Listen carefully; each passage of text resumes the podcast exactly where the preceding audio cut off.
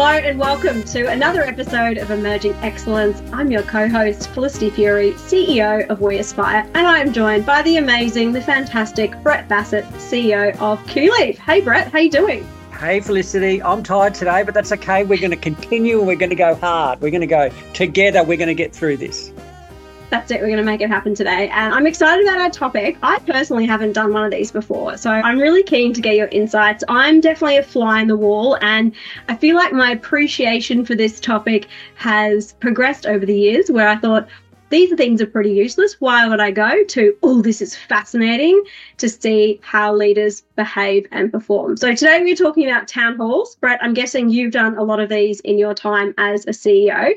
How would you describe a town hall? What are they for people who might not have been to one before? So I have done a lot of these, and let me just start by saying maybe later on I'll tell you about the worst one I ever did, which was so embarrassing. But a town hall, for those that don't know, is in effect it's it's a mechanism whereby it might be online or it might be face to face, where you get all of the staff together and you in effect allow them to ask you any questions that they want. Sometimes a town hall might have an introduction where, for example, you might be talking about an important piece of work that's occurred and you want to brief everybody, or it might literally just be a, let's get together and you can ask any questions. So I love town halls because it's a fantastic opportunity to engage with staff. It's a fantastic opportunity to test your public speaking. Because one of the reasons I really love town halls is I'm a bit of a sadist. I, I want people to ask me any question they want. And I love that not knowing what's going to come. And so it can be a little bit frightening, but at the same time, it's just it's a fantastic way, in my experience, to engage with staff. Now, if someone hasn't presented a lot before, do you have any recommendations on preparing for a town hall? Do you would you practice with colleagues in advance? Would you, you know, have your script? I feel like when, whenever I have a really strict script to stick to, it's very hard thing to say quickly it often doesn't it doesn't go well. And i you know want to have that intention. I've got that okay here are the main things i want to cover in my presentation in the back of my mind. How do you prepare? And how, you know what would you recommend for others? Well i think i'll go back to the worst one i ever did. Yeah. i didn't prepare. And and literally this was this was in in a very large federal government organization where I knew that we were going to talk to all the people, and there was about a thousand people in and around the town hall at the time. And my colleagues got up and they were well prepared and well scripted, and I had nothing to say. And so I literally got up there and I started talking about when I'd done this huge walk over in New Zealand, and I was at the top of a mountain, and I had this epiphany about what leadership was my my peers laughed me out of the room. I mean, it was embarrassing. So, what I learned from that, Felicity, is always be prepared. So, by that, I never walk into a town hall without knowing what is it that I want out of the town hall. Do I want to ask somebody a specific question? So, in that instance, you might want to put some what are often called Dorothy Dixes out there to make sure that you can have the ability to get the questions asked mm-hmm. that you want. But I always have a, a key object key objective. What is it that I want to get out? If there are a couple of key points I want to make during the town hall, I always have those written down and I rehearse those just, you know, with myself. There is often a, an, a great opportunity for the leadership team that you're in charge of or leading to actually be given the opportunity as well. So you make what you want to make sure that you know that your team is ready to jump in or you can direct them as you need to. And I think the other thing is if you've got a speech to give, then absolutely rehearse the speech. And I'm a big believer in not only rehearsing speeches, but having speaking points as well, because I think that that helps. So there are a couple of key examples. Let me ask you a question. What have you seen? When have you seen a town hall go well? So when you come to mind, actually, I'm going to, can I do some shout outs to CEOs that I've had in the past? So Peter Bailey, former CEO of Arup, I remember he got up and he was doing a town hall around the strategy for the company. And he was so honest. It was amazing. He said, Look, we've got the same departments at other big companies. We've got the same about this. And he acknowledged kind of the elephant in the room because a lot of consulting companies are the same. And I was almost shocked that he was so upfront about that. And it was so refreshing to hear someone and really kind of tell the truth. And then he went, cool, and here's our strategy. And you could actually hear what he was saying and listen to him as well. I think another one recently that I went to was uh, Pascale, who was at Swinburne, who's the the leader there, and she was presenting her new strategy. And you know, she's brand she was brand new at the role at the time, and the way she handled the questions was so powerful. And someone was saying, "Oh, but it was almost like a complaint. How are we supposed to do this with this budget and blah blah blah?" And I thought, how is she going to respond? I was actually on the edge of my seat and really was looking for as a leader how is she going to you know give her answer and she said you know well we've got to be creative we've got to do th- these things and really put it back on the person in such a positive way that you know depending on what kind of person they were they could take it in either direction. But you know she didn't listen to that person like they were the complaint. It was really empowering of you know what can you do? How can you see yourself in this strategy? And i thought that was such really admirable response. As someone who didn't even ask the question, I was excited to get creative in my job. So I think when you can really empower people through responding to those questions, it can leave a real lasting impression on everyone in the room. I agree with that. And I think one of the things that I like to do when I do a town hall is I always start off with saying, you can ask us anything you want and you'll get one of three answers. And I say this literally every time. And the three answers are I'll tell you the answer and it will be the truth. I then say, if I don't know the answer, I'll find out for you and I'll come back. And I'll, I also say, I might know the answer, but I might not be able to tell you. And I'll tell you that I know the answer, but I can't tell you. And the reason that I say that, and the segue for me there is part of engaging with a town hall audience, I think is about doing exactly what you've just articulated. It has to be a two way conversation. I've seen town halls where it's just the leader diatribe bang, bang, bang, bang, bang, and there's no engagement back, right? Mm. And when people ask a question, it's almost like, well, we're going to bat that away and I'm going to tell you what I want to tell you anyway. And so I think for me, really, really successful town hall is one where there is this backwards and forwards. You know, I, I like a little bit of agitation in a town hall. I like people saying, well, what you're saying, I don't believe with, or something along those lines. Because for me, it in, it engenders a more honest conversation. Now, not everybody will will like that, and not everybody who's asking questions or wanting to make a statement, for example, in a town hall, will like that. But I think as a leader, if you're not afraid to answer the hard questions, to take the hard questions, I mean, I'll give you an example. out of town hall recently where I am, we are just talking about a, a big piece of work that we've had done. And I was talking about the next, you know, the next two to three years that we're going to have to roll out this piece of work. And somebody, and it was brilliant, somebody said, But Brett, your contract's only for three years and it's up in 12 months. In effect, I was saying, why should we be on board with this mm. if you may not be here, you know, to deliver it? And I remember there was this this quietness in the room. Somebody, you know, I could you could hear people. Why would this person ask that question? But I loved it. And so the response was, well, my job isn't to worry about how long I'm in the job. My job is to make sure that we've got a platform for anybody in the organisation, including a successor to me, to be able to continue on the journey. And so, and and I actually really called this person out. I said, "Brilliant question." I said, "You know, they're the questions that we need to uh, to to ask to have out there. So I think, you know, the where I've seen it goes best, it's that two-way backwards and forwards. You're not afraid to answer the hard questions. And importantly, it's a safe space where everybody feels that it's okay to ask or say anything. I feel like it's a real cultural tone setup. I don't even know if that's a thing, but your response can really go okay this this behavior is appropriate this behavior is not okay and even just in the example you shared you know challenging things being skeptical putting your hand up and asking something that could be a challenge challenge question is something that you're demonstrating as a leader is acceptable in the organization. So i think it can be a really powerful way to demonstrate and call out. And i think you had an example where someone said or there was something that happened inappropriately almost and, and that was an opportunity to show the right way to do things. Where is that right?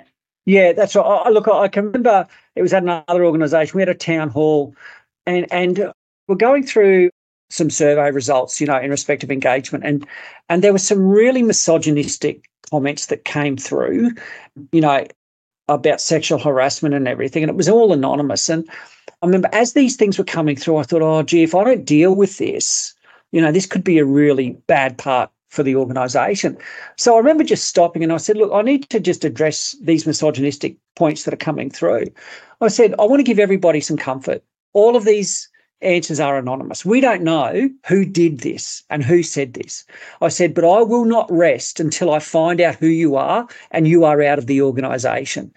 Now, the reason that I talk about that is if you don't address the elephant in the room, and you made reference to the elephant in the room before, I think it can detract from people being engaged. And importantly, people believing that you've actually going to stand for something as a leader. Mm-hmm. And I think the town hall is a fantastic opportunity for leaders to really stand up and say, this is what we stand for, this is what the organisation stands for. And importantly, by taking a negative and flipping it into an action or a positive, I think that that can really engender a fantastic flow on effect from a town hall. Have you ever um, seen it go bad?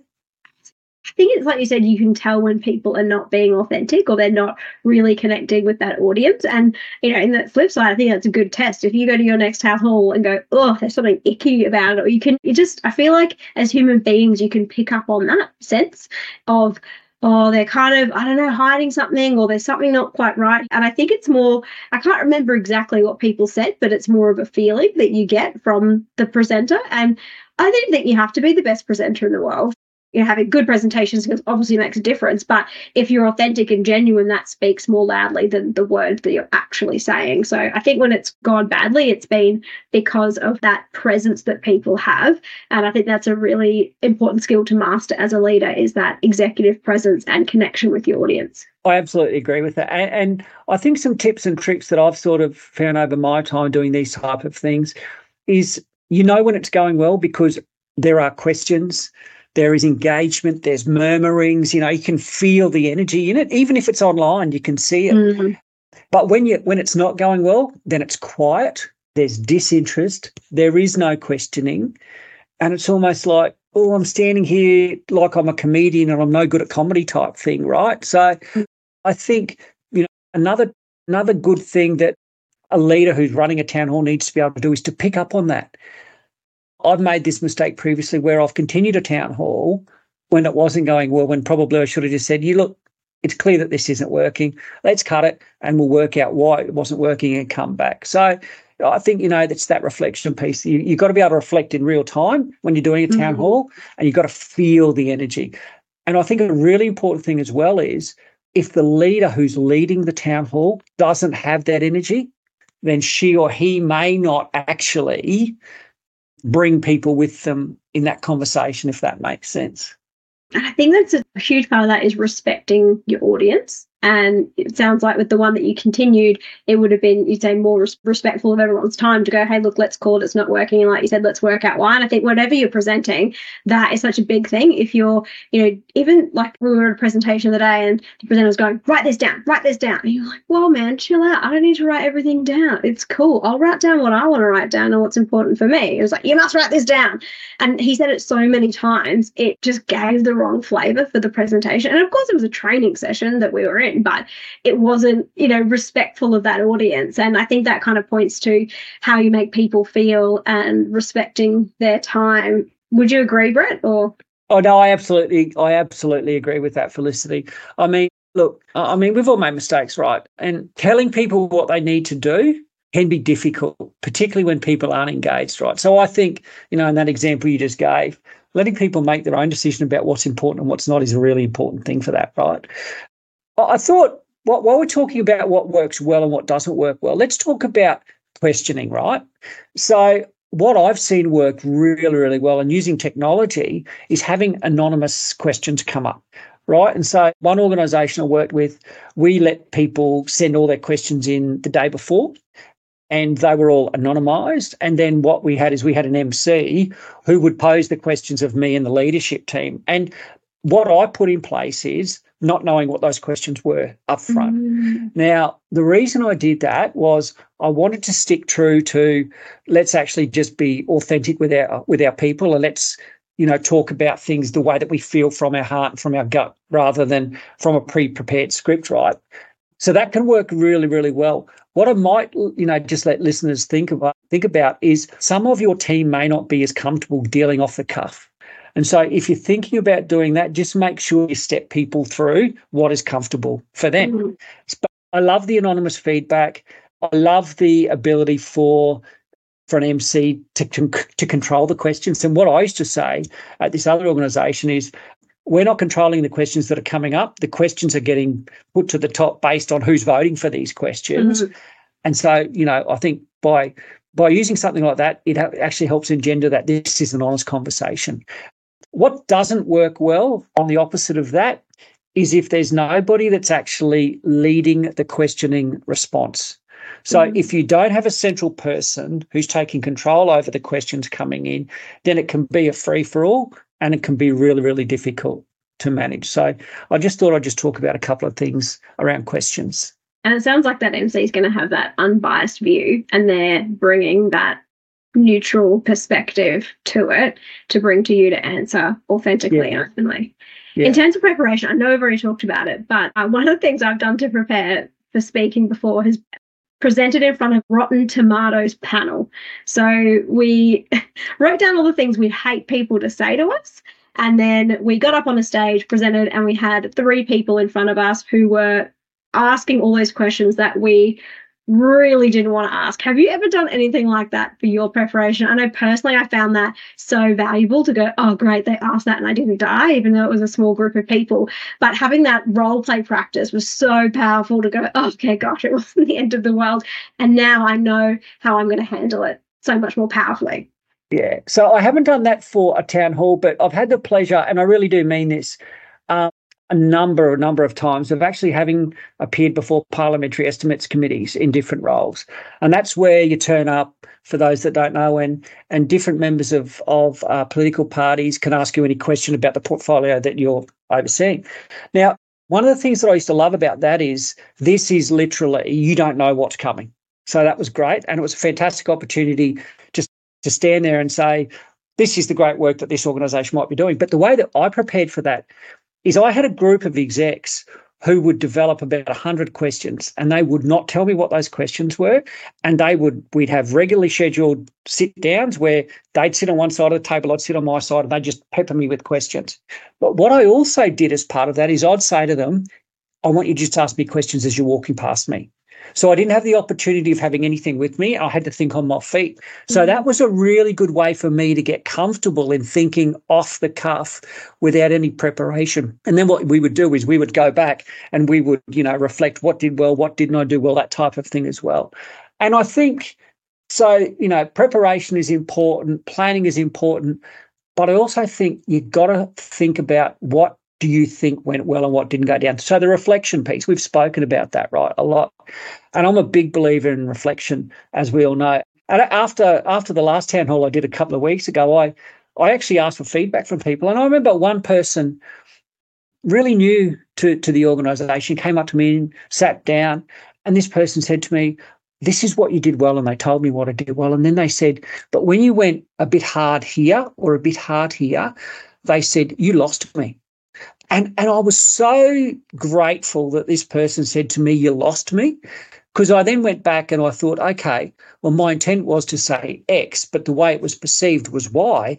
So, how could I have potentially changed that moving forward? So, I think being open to reflection is a really, really good, good point. I would also suggest to anyone that might be thinking about doing a town hall is you're not going to get it right all the time. That's mm. okay. Just keep trying, but try and be better.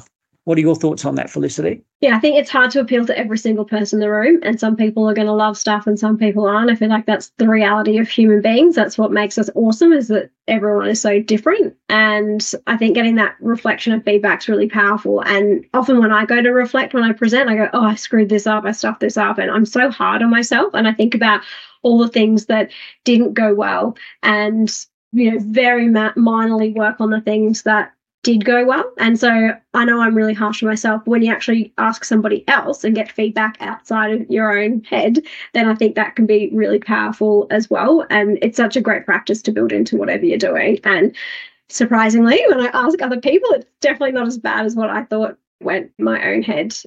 Another way I think about it too is you know, what are the different personalities in the room and how could I appeal to those? You know, simple one like introvert, extrovert. You know, the question thing I think you said was great before around have an online opportunity where people submit it before. And then, you know, there's also the forum where people can stick their hand up and ask questions. Because again, that's a great way to get visibility if you're an emerging leader in the organization to ask some really powerful questions. So yeah, I often think about if I'm presenting, you know, how could I tell a story in a certain way or appeal to some of those different types of people? But it's it's tricky. I feel like nothing nothing is perfect. Parenting's definitely taught me that, and I just do my best and improve where I can on the piece of feedback I get. I think that's right, and you know what, you can get real fit, real real time in the town hall. So if you look at people's body language, like, I'll give you another example from one just recently that I did talking about the importance of culture, and I was talking about, you know, in effect, what I was saying is, you know, culture has to be a two-way street. You know, yes, as leadership, we've got to go some way, but then at the same time, I was saying, but there is a challenge that we want to bring to you, which is you've got to come to us as well, and we've got to meet in the middle. And I said we need to all have positive intent. And I was giving an example of of of some feedback I gave somebody or something, and I used this phrase. I said, and when I saw that they weren't getting it, I just smashed them. Now there were there were cringes in the audience, and I quickly had to pivot and say, sorry, what I meant by smashing is I had a performance conversation based in real time, based on this, this, and this. And the reason I talk about it, which is exactly what you were sort of alluding to, is we're going to make mistakes. It's okay to recognize that you're not going to appeal to everybody. As long as you go with good intent and as long as you you know look at the audience and say am i getting them? Am i not getting them? And if you think you're unsure then say look maybe i haven't got this right as i did in, in that example. I think what that engenders once again in the conversation is people will see a leader as being authentic and being vulnerable to potentially not being just a robot if that makes sense. But i do think town halls can be fantastic. They they take a lot of guts they take a lot of self belief, and they can be as scary as the proverbial, but I reckon people should give it a go just at least once to have a little bit of fun. Awesome. I love that. And one question, final question before we wrap up. Brett, recently you were coaching someone around a town hall, mentoring them, and they came and said, Here's my plan for my town hall. And you said, Nah, scrap it, do something different. What did you say to them? And how did they do it differently after your feedback? So I said, Don't over prepare, go in and just be open if that makes sense. Have some key points. Be open. Don't be overly prescriptive in what you're trying to get across. And actually engage in the conversation more rather than being one dimensional and just sending a message out. Awesome. I love that. Well, I'm inspired now to go do a town hall within We Aspire. I don't think we've done one as an organisation yet. So thank you very much for all of your insights and tips, Brett. Amazingly powerful and helpful as always. We'll hear you on the next episode. Thanks for listening, everyone. Thanks for listening.